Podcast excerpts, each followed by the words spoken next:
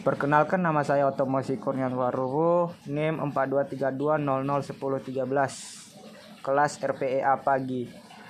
Isu judul isu yang saya ambil yaitu kasus penambangan pasir. Penelitian ini terkait dengan isu pengelolaan wilayah perbatasan di Pulau Nipah. Pulau Nipah terletak di perbatasan Indonesia dan Singapura. Sayangnya di masa lalu Pulau Nipah sangat berdampak oleh kegiatan penambangan pasir untuk memasok kebutuhan reklamasi di Singapura. Sesungguhnya reklamasi Singapura menimbulkan kekhawatiran di pihak Indonesia. Dengan reklamasi, tanah Singapura menjadi semakin menjorok mendekati wilayah Indonesia.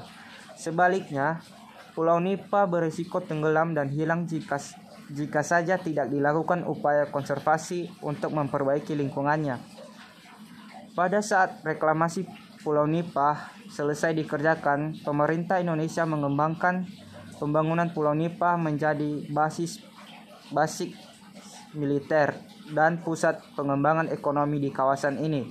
Kenyataannya, yang menjadi alasan utama dilakukan reklamasi Pulau Nipah adalah karena kekhawatiran Indonesia akan ada potensi perubahan garis batas Indonesia-Singapura mengingat wilayah daratan Singapura semakin luas, sedangkan Pulau Nipa semakin kecil.